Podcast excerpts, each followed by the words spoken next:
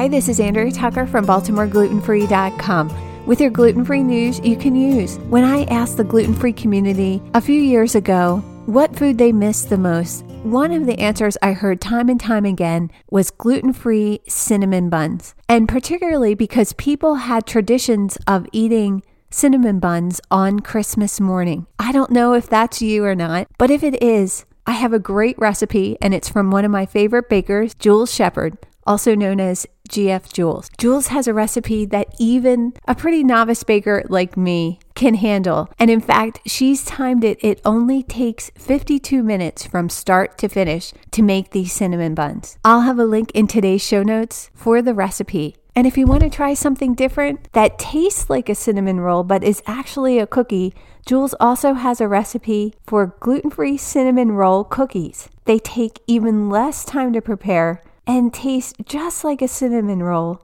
in cookie form. I'll have a link to that recipe in today's show notes as well, just in case you need a little extra baking for the holiday. And as always, thanks for joining me here today. I look forward to seeing you back here on Monday.